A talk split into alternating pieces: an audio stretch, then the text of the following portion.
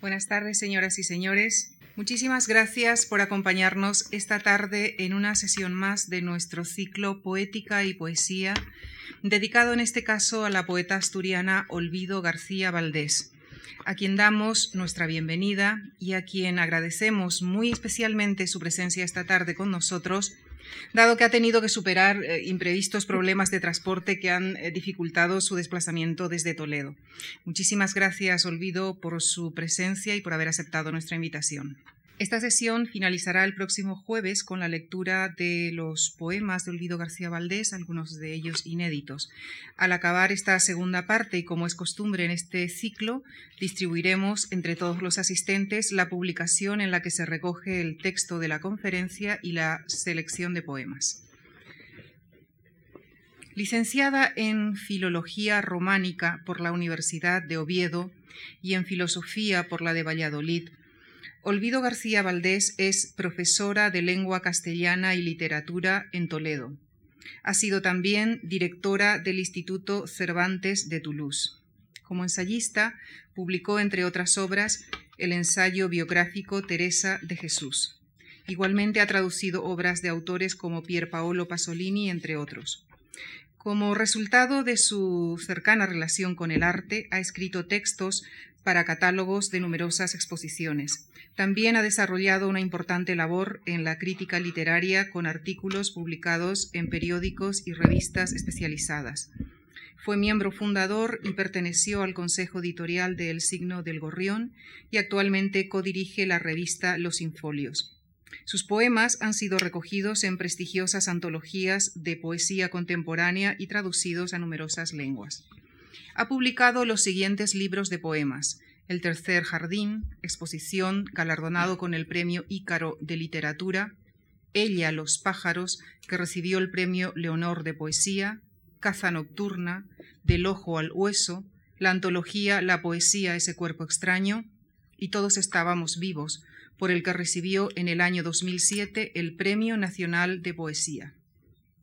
El año pasado publicó esa polilla que delante de mí revolotea, donde se recoge no solamente su poesía completa hasta ahora publicada, sino que además de poemas inéditos, también se incluye un conjunto de textos, de reflexiones en torno a la creación poética, y donde Olvido García Valdés, a quien ya cedo la palabra, escribe una definición preciosa a mi manera de ver, una, una definición de lo que es para ella un poema.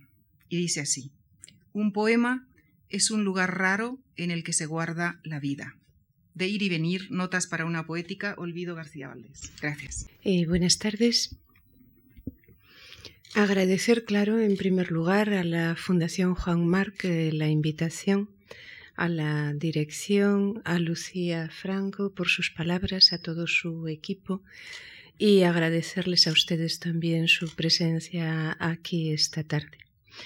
Voy a leer un texto que opté por eh, distanciar y por escribir en tercera persona. Primero, al aceptar el compromiso y antes de saber bien de qué hablaría, dio un título, De ir y venir, notas para una poética. Atendía con él a su gusto por lo fragmentario, también en realidad a la convicción de que el desarrollo de un discurso estructurado, ordenado, jerarquizado, conlleva sus propias trampas, nos lleva por su camino. Dudoso asunto.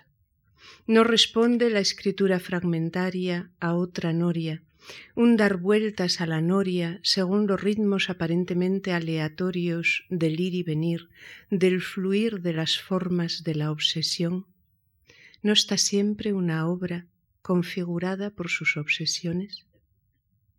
De ir y venir.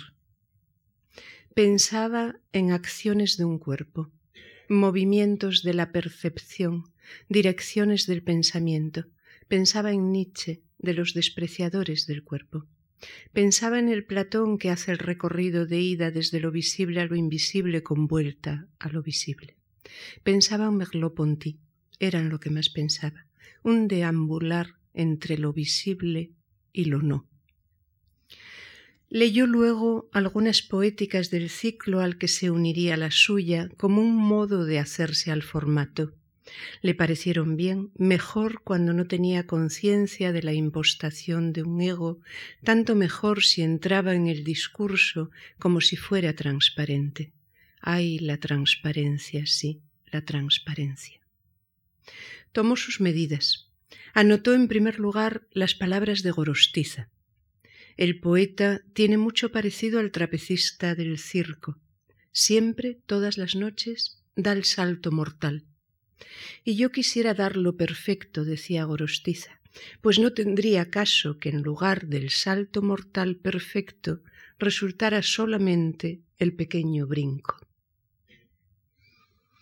Lo decía en una entrevista el autor de Muerte sin fin y convenía tenerlo presente, lo que va del perfecto salto mortal al brinco. Al decirlo él pensaba en los poemas, pero el desnivel a veces es aún mayor entre los poemas y ese ejercicio de reflexión en que consiste una poética. Habría que tomar un poco de distancia, tener cierta ironía, si fuera posible algo de humor, no creía que fuera capaz. Y de mexicano a mexicano recaló por penúltima vez en Octavio Paz. Poca ironía, imponente andamiaje cultural, inteligente construcción de la propia figura, cristalino saber. Así, por ejemplo. Los dos extremos, dice Paz, que desgarran la conciencia del poeta moderno aparecen en Baudelaire con la misma lucidez, con la misma ferocidad. La poesía moderna, nos dice una y otra vez, es la belleza bizarra, única, singular, irregular, nueva. No es la regularidad clásica, sino la originalidad romántica. Es irrepetible, no es eterna, es mortal. Pertenece al tiempo lineal. Es la novedad de cada día. En un mundo en que ha desaparecido la identidad, o sea, la eternidad cristiana, la muerte se convierte en la gran excepción que absorbe a todas las otras y anula las reglas y las leyes. El recurso contra la excepción es, eh, universal es doble. La ironía, la estética de lo grotesco, lo bizarro, lo único, y la analogía, la estética de las correspondencias. Ironía y analogía son irreconciliables. La primera es hija del tiempo lineal, sucesivo y repetible. La segunda es la manifestación del tiempo cíclico. El futuro está en el pasado y ambos en el presente. La analogía se inserta en el tiempo del mito y más es su fundamento. La ironía pertenece al tiempo histórico, es la consecuencia y la conciencia de la historia. La analogía convierte a la ironía en una variación más del abanico de las semejanzas, pero la ironía desgarra el abanico. La ironía es la herida por la que se desangra la analogía. Hasta aquí esta cita de paz. Ante esta exactitud, todo, hasta aquel las soledades es una pieza de marquetería sublime y vana que anota al paso en contar y cantar, todo podía darlo por bueno. Contar y cantar, cantar. Al leer que una poética es palabra que reflexiona sobre sí misma, conciencia del canto, pensó, no, no hay canto. ¿No hay canto?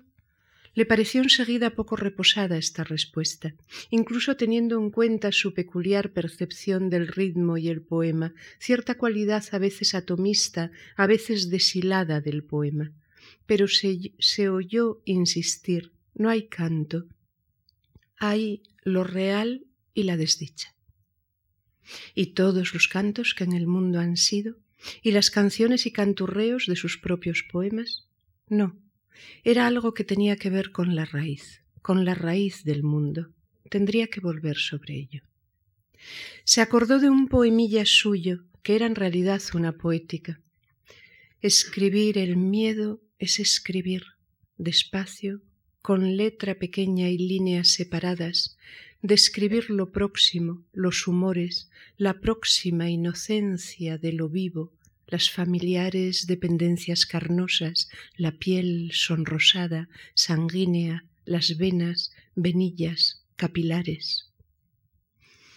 Era de los deshilados. Un poeta amigo suyo había llegado a llamarlos hacía años harapientos. Sí, debía de referirse a eso. Pertenecía a Caza Nocturna, un libro también con minúscula inicial. No recordaba cuándo había escrito el poema, en qué momento, pero lo asociaba con otro también breve. Así la carne de esta mano, su hinchazón, las venas azules abultadas, el, el ensordecimiento tras los ojos, formas del cansancio, magulladuras en la nuca, en el blando canal, ser ahogada sería intensamente así y de hecho éste lo enlazaba aún con otros sin aparente relación. Ella supo que no había ya ningún afecto. Veo ahora su foto, la grande de la sala, tan seria, tan guapa, y me doy cuenta. El rictus, el codo, la mano hacia la nuca.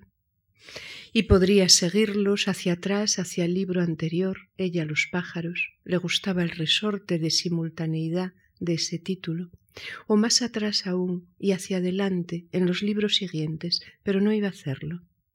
Se fijó en que el adverbio así hacía del poema un capicúa.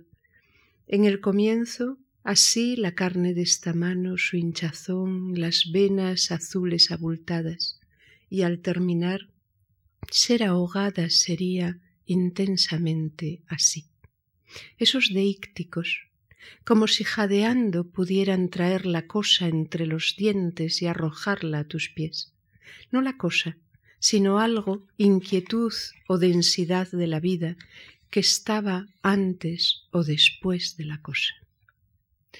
Pero a lo que iba no era al deshilamiento del poema, ni a la disgregación de las familiares dependencias carnosas hasta el tejido capilar de la sangre, sino a la capilaridad de los poemas en el conjunto de los libros, al modo en que ese sistema de capilaridad trasvasa algo de unos a otros irregularmente, entreverándolos o alimentándolos de nuevos elementos, según mecanismos de fluencia o de tensión poco previsibles.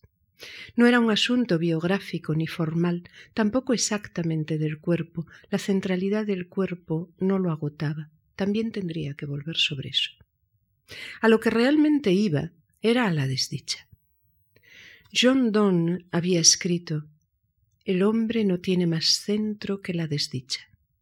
Aquí y sólo aquí está fijo y seguro de hallarse a sí mismo.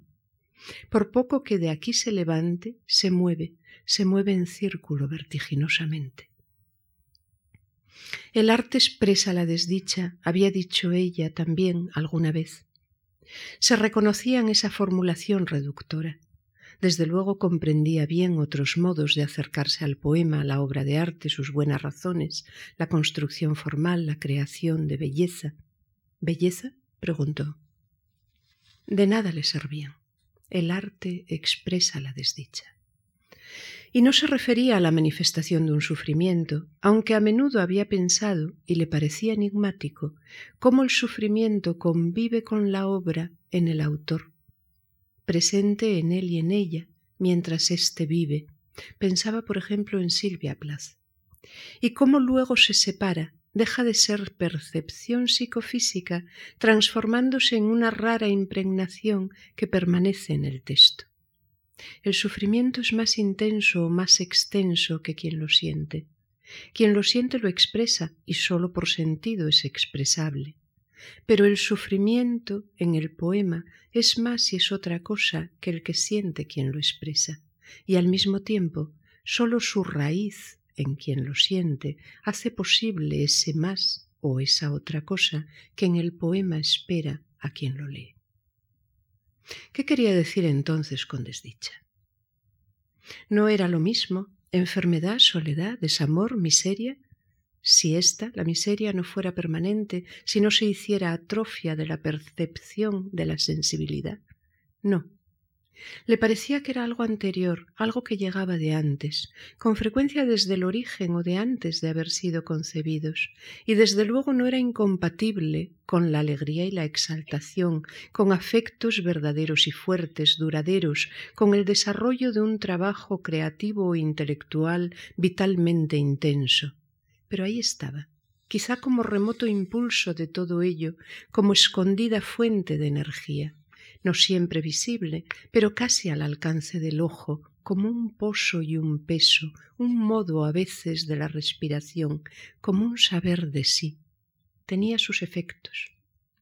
Así, por ejemplo, la habían transcrito. Y cito, durante horas enteras gritando, right, right, ¿qué he hecho?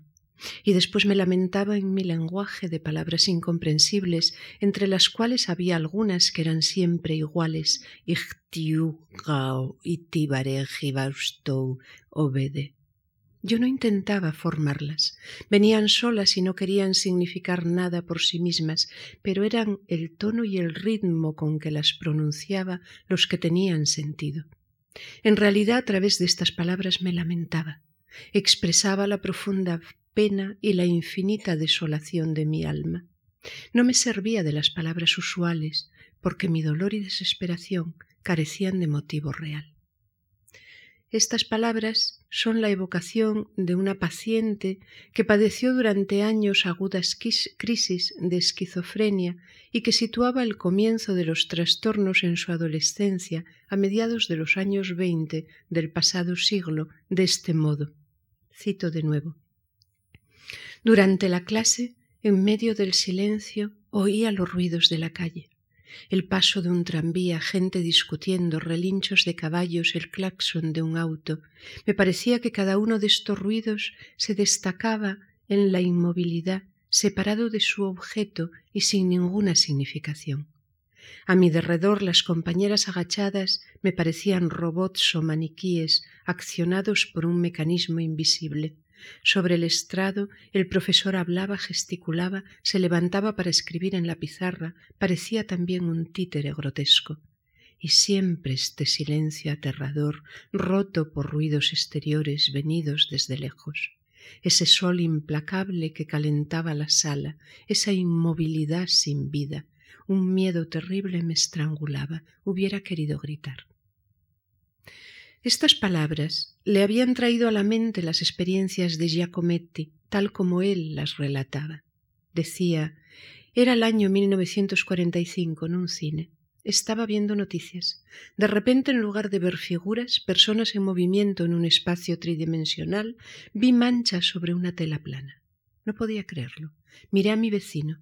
Por contraste, adquiría una enorme profundidad. profundidad. De repente fui consciente de la profundidad en que todos nos hallamos inmersos y que no notamos porque estamos acostumbrados a ella.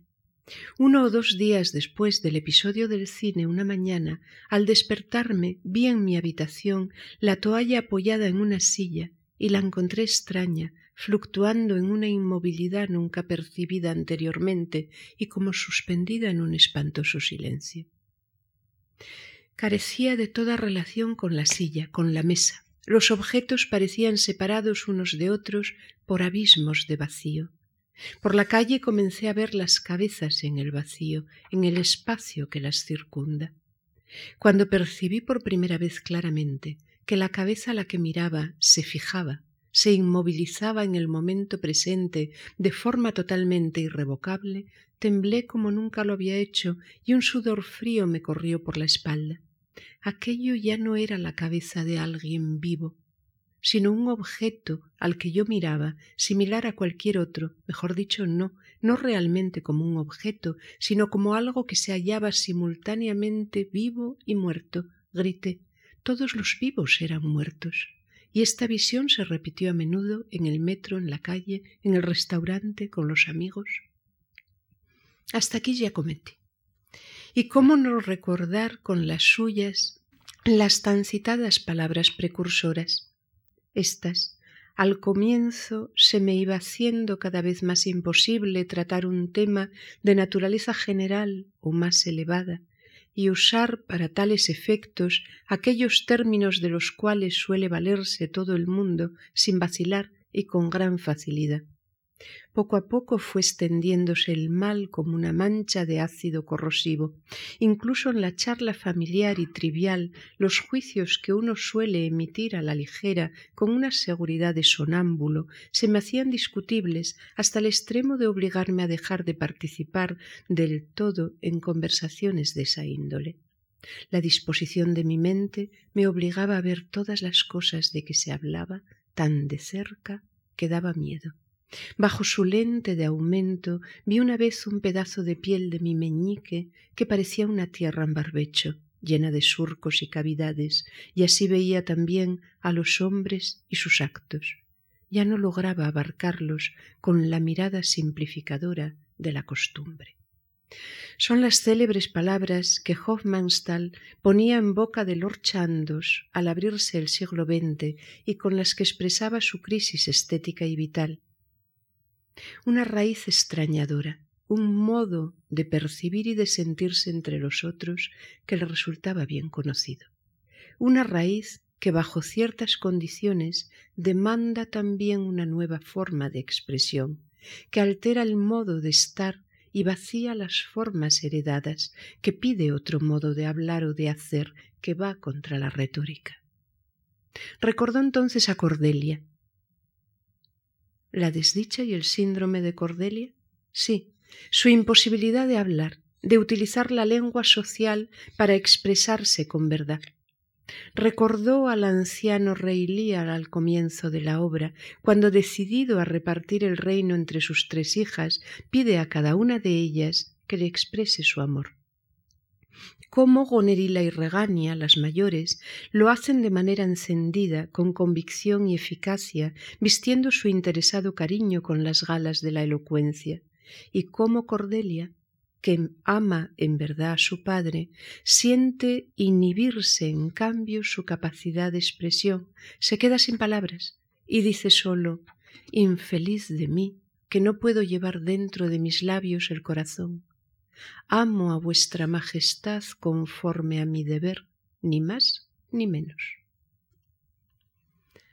Amor, rectitud moral y rectitud de palabra forman el todo indisoluble que Shakespeare llamó Cordelia, y que, como las dramáticas situaciones posteriores de la obra van a mostrar, conlleva también inteligencia, atención, empatía, ternura, capacidad de acción, generosidad.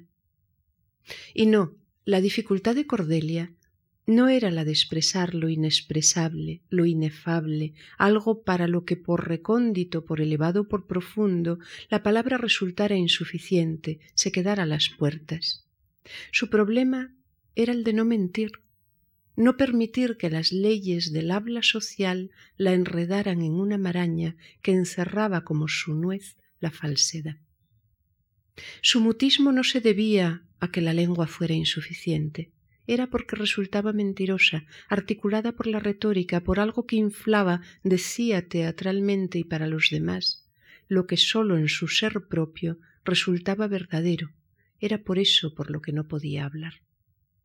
Hofmannsthal había analizado esa quiebra y se había demorado en la crisis de la subjetividad, había señalado lo falso y junto a ello lo vacío, los mecanismos de la lengua oral y los ritmos de la escritura bien asimilados, pero que no sirven ya para relacionarse ni con las cosas, ni con los demás, ni con uno mismo. Un modo de percibir, Giacometti, la adolescente enferma, que pide en cada caso una expresión que dé cuenta de esa experiencia singular. Pensaba que cuanto más viva resulta en un autor la presencia del mundo, Dickinson, Rulfo, Clarice Lispector, más actúa en él como el envés de un tapiz la raíz de la desdicha. Lo había pensado leyendo El porvenir es largo, el testamento autobiográfico de Althusser, el deslumbrante mundo natural que de niño vive junto a sus abuelos, aquel primigenio jardín del guardabosques, la intensidad y hermosura que transmite y la desdicha que trasluce. Se le ocurrió entonces que tal vez lo que llamaba desdicha era el embés de la percepción de la hermosura y de su extraña intensidad, su condición de posibilidad, como un fondo de vida, de la vida. Sí, quizá era esa coloración afectiva que desde atrás lo iluminaba todo, lo que potenciaba cierto modo de percepción. Girasol negro párpado, multiplicada curva para el deslumbramiento, había escrito ella una vez. Poder hablar de verdad. ¿Verdad? ¿Se podía aún, y en nombre de una actitud crítica, emplear esta palabra? ¿A qué se refería? ¿Cómo entraba la verdad en un poema? En uno de caza nocturna, y era también una poética, la verdad, al parecer, entraba por lógica. Asimismo. Es verdad lo que digo. Cada palabra dice del poema la lógica del poema. Condición de real al margen de lo real. Lo real dice yo siempre en el poema. Miente nunca, así la lógica. Estos versos suyos tomaban palabras casi literales de Kurt Hamburger, de su obra ya clásica La lógica de la literatura. Leído a mediados de los años noventa, había sido un libro iluminador para su comprensión del funcionamiento de la poesía lírica, seguía siéndolo aún, aunque algunos de sus argumentos le parecieran discutibles. La autora enmarcaba el estudio del yo lírico no en el campo de la estética, sino en el de la lógica, y clasificaba la producción literaria en dos bloques, narrativa y dramática de un lado y lírica de otro. Definía las dos primeras como constructoras de ficción y la tercera como género en el que se cumplía una enunciación de realidad. El concepto clave no era el de realidad, sino el de enunciación de realidad. Había enunciación de realidad, por ejemplo, en la descripción de un paisaje incluida en una carta, y ello no porque el paisaje fuera real, podría no serlo, es decir, no porque fuera real el objeto de la enunciación, sino porque lo era el sujeto enunciativo. Es este quien posibilita una enunciación de realidad, y lo que le caracteriza como real es que podemos preguntar por su posición en el tiempo, que recibimos lo enunciado como campo de vivencia del sujeto que lo enuncia. A diferencia de lo que ocurre en la narrativa, donde hay un yo, perdón, donde no hay un yo de origen real, un sujeto enunciativo como elemento estructural del mundo ficticio, ni el autor ni el narrador lo son, pues es precisamente el hecho de narrar lo que origina ficción, es decir, apariencia o ilusión de realidad. A diferencia de lo que ocurre en la narrativa, en el poema lírico hay siempre enunciación de realidad. La vivencia que tenemos de él es semejante a la que tenemos ante un mensaje oral o por carta. Alguien nos dice algo a nosotros, personalmente. Lo enunciado por el poema lírico no nos llega como ficción o ilusión. Nuestra forma de captarlo implica en gran medida revivirlo, hacernos preguntas. Desde luego, explicaba Hamburger, no es de una realidad objetiva de lo que nos habla un poema, sino de un sentido. Hay un sujeto enunciativo y una referencia de objeto, lo que se dice, pero esa estructura lírica de sujeto-objeto en nada se asemeja a la comunicativa. En el poema los enunciados se retiran, por así decir, de su objeto, se ordenan unos respecto a otros y ganan contenidos que no refieren al objeto. En cierto modo, los enunciados basculan de la esfera del objeto a la del sujeto, estableciendo no un contexto de comunicación, sino de sentido. Por otra parte, no es posible distinguir si esa referencia de sentido resulta de la forma y ordenación de los enunciados o a la inversa, la dirige, pues sentido y forma son idénticos en él. En un poema lírico, a diferencia de la narrativa, aun cuando la vivencia sea ficticia, el sujeto vivencial y por tanto el enunciativo, el yo lírico, sólo puede aparecer como sujeto real, nunca como sujeto ficticio. Sin embargo, y esto era decisivo, el yo lírico que fundamenta la poesía no es identificable con un yo psicológico, con un emisor coherentemente constituido. No es posible afirmar ni negar, pues sería lo mismo, la identidad yo lírico autora-autora. No hay ningún criterio, sostiene Kate Hamburger, que nos aclare si se puede o no realizar tal identificación. Hay sólo una identidad lógica en el sentido de que todo sujeto enunciativo es siempre idéntico al que enuncia, habla o redacta un documento de realidad. Que la vivencia que se capta en el poema sea real o imaginaria no es relevante ni para la estructura ni para la interpretación del poema, pero sí lo es que se presente con la densidad de lo real, con la verdad de lo que nos apela y nos concierne.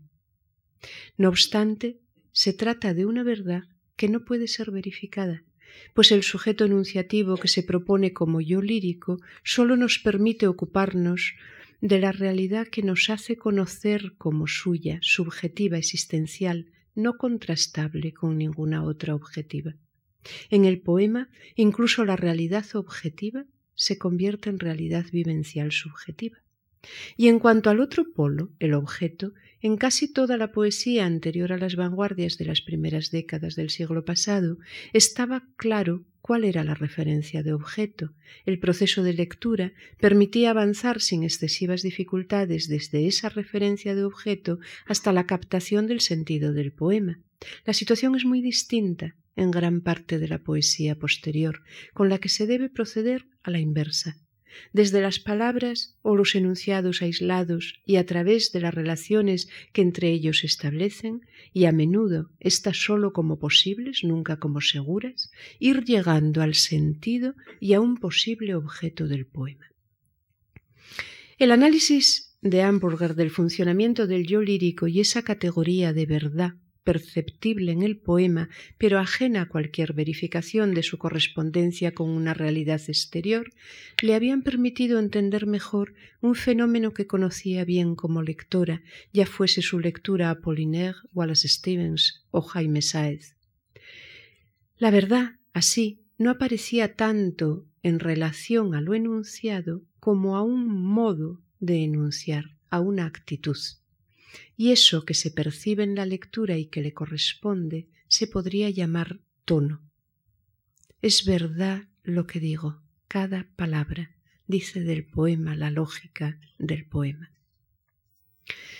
Desde muy joven Perdida toda fe religiosa, había conservado, sin embargo, una confianza irracional en la verdad de la escritura y el arte, y había unido esa confianza a la convicción de que en cualquiera de sus campos sólo se podía seguir un camino estrictamente personal.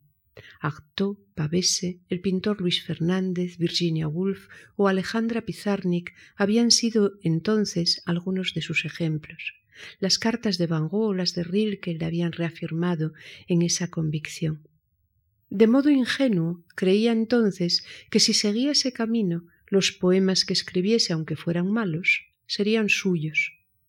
Supo bien pronto que no, que si eran malos, estéticamente insuficientes, lo eran, entre otras cosas, porque podían ser poemas malos de cualquiera. Había pues que andarse con ojo, camino personal, autenticidad, resultaban meras expresiones vacías si les faltaba otra cosa.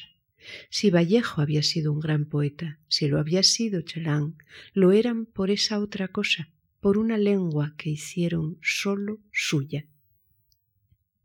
En el poema, además, podía aparecer un yo fuerte, así es en Vallejo, o podía verse diluido el yo, como en Chelán. Nietzsche el gran experto en lo que llamaba desdicha, lo había pensado con claridad, aunque no hablara de poesía. Sujeto, había escrito, es la ficción de que muchos estados iguales en nosotros son el efecto de un solo sustrato, pero somos nosotros los que hemos creado primero la igualdad de esos estados. Lo que de hecho se da es el igualar y arreglar esos estados, no la igualdad. Esta antes bien cabe negarla. Y había dicho también, quizá no sea necesaria la hipótesis de un solo sujeto. Quizás está igualmente permitido suponer una multiplicidad de sujetos cuya armonía y cuya lucha subyacen a nuestro pensar y en general a nuestra conciencia. O también la creencia en el cuerpo es más fundamental que la creencia en el alma. Y en efecto, a ella le parecía que esa era la clave. El mismo autor lo había desarrollado así. Cuerpo soy yo y alma, dice el niño. ¿Y por qué no hablar como los niños? Pero el despierto, el sapiente, dice cuerpo soy yo íntegramente y ninguna otra cosa, y alma es sólo una palabra para designar algo en el cuerpo. Dices yo y estás orgulloso de esa palabra, pero esa cosa aún más grande en la que tú no quieres creer, tu cuerpo y su gran razón, esa no dice yo, pero hace yo. Detrás de tus pensamientos y sentimientos, hermano mío, se encuentra un soberano poderoso, un sabio desconocido que se llama sí mismo. En tu cuerpo habita, es tu cuerpo. Tu sí mismo se ríe de tu yo y de sus orgullosos brincos. La creencia en el cuerpo es más fundamental que la creencia en el alma, sí. También ella pensaba que quien trabaja en el poema es un cuerpo, que no hay más alma que el cuerpo. El cuerpo es lo dado y lo construido, lo inquietante, lo más propio y al tiempo lo más extraño, lo que somos, no más alma que el cuerpo. La enfermedad y la sombra de la muerte, con sus medidas reales y no sólo como posibilidad, se hicieron presentes en sus primeros libros y actuaron como líquido revelador en su relación con el mundo. Esa había sido la caída de Ícaro. También lo que le había permitido mirar hacia afuera, ver las cosas. Verde, verde, agua marrón, todo mojado, embarrado, es invierno es perceptible en el silencio y en brillos como del aire. Yo soy muy pequeña. Un cuerpo caminando, un cuerpo solo. Lo enfermo en la piel, en la mirada, el asombro, la dureza absoluta en los ojos, lo impenetrable, la descompensación entre lo interno y lo externo, un cuerpo enfermo que avanza. Desde un interior de cristales muy amplios contemplo los árboles. Hay un viento ligero, un movimiento silencioso de hojas y ramas, como algo desconocido y en suspenso, más allá, como una luz sesgada y quieta, lo verde que hiere o acaricia, brisa verde. Y si yo hubiera muerto, eso sería también así. Esta era la segunda parte del poema que tituló La caída de Ícaro y que cerraba exposición. En la primera parte se desarrollaba ese asombro, la frialdad razonable incesantemente reiterada de esa desaparición. Cézanne elevó la nature morte a una altura en que las cosas exteriormente muertas cobran vida, dice Kandinsky. Vida es emoción.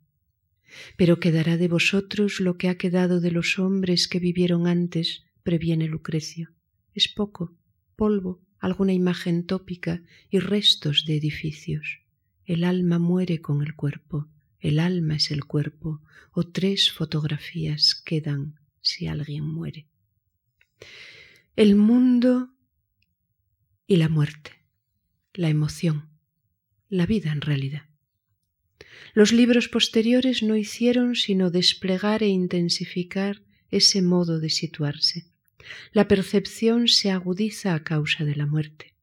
Es la conciencia de no estar, de ir a dejar de estar, lo que hace que las cosas estén y sean con esa nitidez, con esa rara coloración. Porque no querría que se inclinase la balanza hacia el yo origen del poema, tanto como él, importaba en todo caso lo que llegaba desde fuera haciéndose palabra. Le parecía que a veces, en ciertos momentos, el cuerpo estaba ante el mundo sólo como conciencia extrema de percepción. Las palabras dan cuenta entonces de esa pasividad, de ese quedarse prendido como un yo vacío ante algo que crece, y a quien lee le llega, junto a la intensificación perceptiva, una profunda extrañeza. Así ocurre, por ejemplo, en los versos de Juan de la Cruz.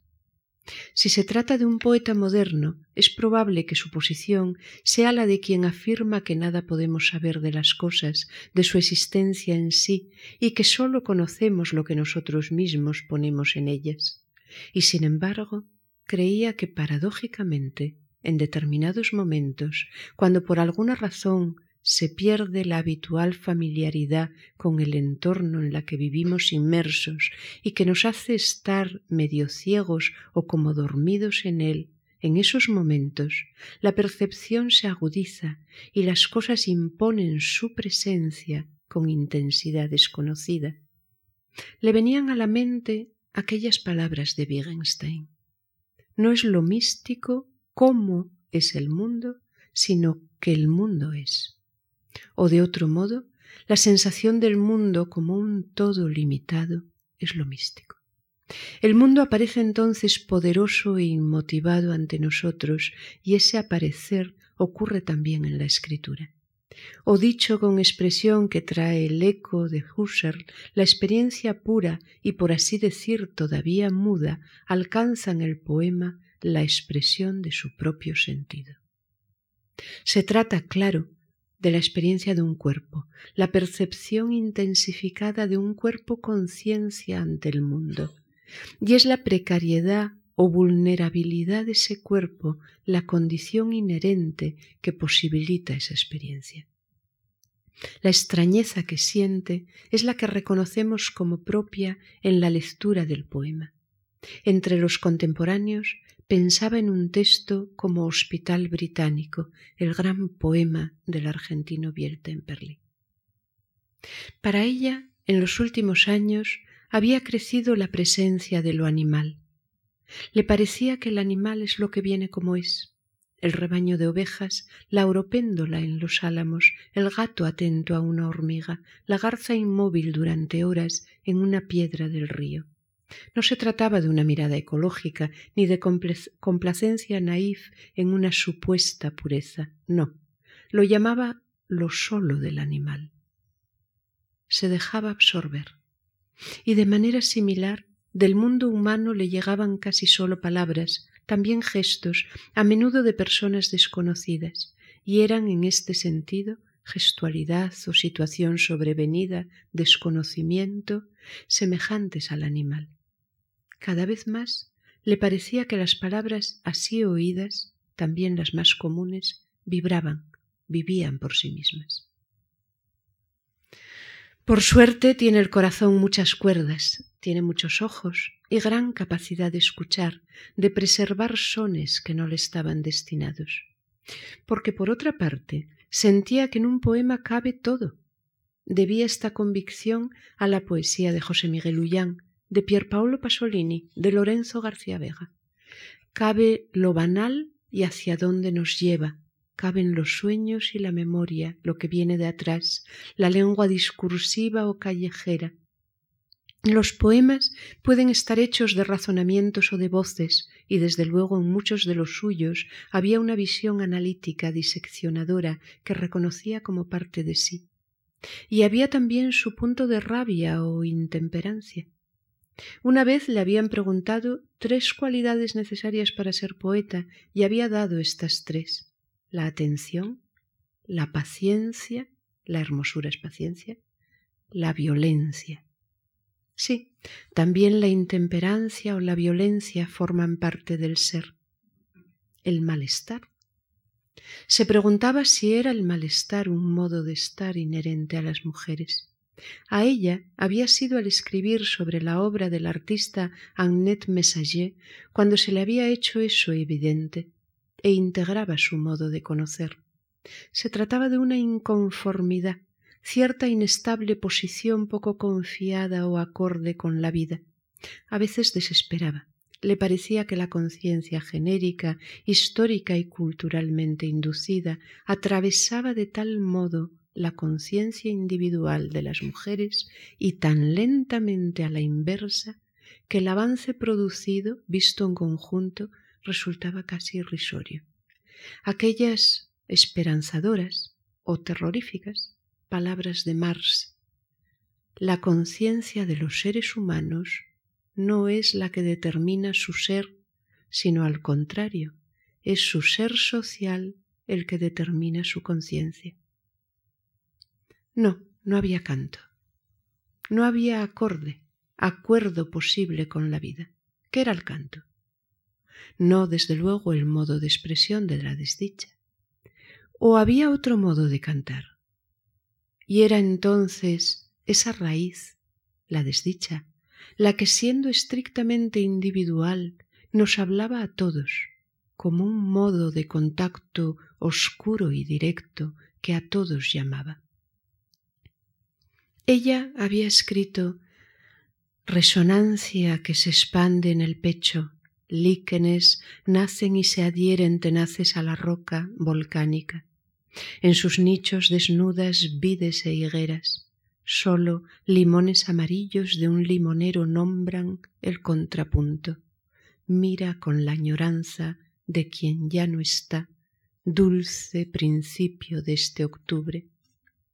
Y cómo mantener el icono sagrado que se elige. Quien convalece canta, canturrea su canción para sí, no la oye sino que canta, le sirve para orientarse la voz humana de quien convalece. Era el final de un poema de su libro del ojo al hueso, y el poema comenzaba El sol de la mañana de enero envuelve el árbol gris y brillan todas sus ramas leñosas de rocío. La brisa mueve el brillo y hace ondear los hilos que hilaron las arañas, hilos al sol, pregunta desflecada por ductilidad y resistencia. Antes, quien tenía juicio para juzgar veía, por encima de avatares y ejemplos, una forma moral. La convicción juzgaba, tejía sin enmarañarse. Cuando se nubla el sol, se apaga el brillo. Se trataba de un asidero, como un peluche o la esquina de la manta que se agarran los niños para consolarse, algo a lo que acogerse cuando la marcha de las cosas, la marcha de la historia, parecía haber derrumbado eso que el poema llama una forma moral.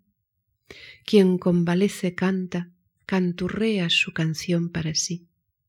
Tal vez era un modo de replegarse en lo humano que no buscaba razón, sino consuelo.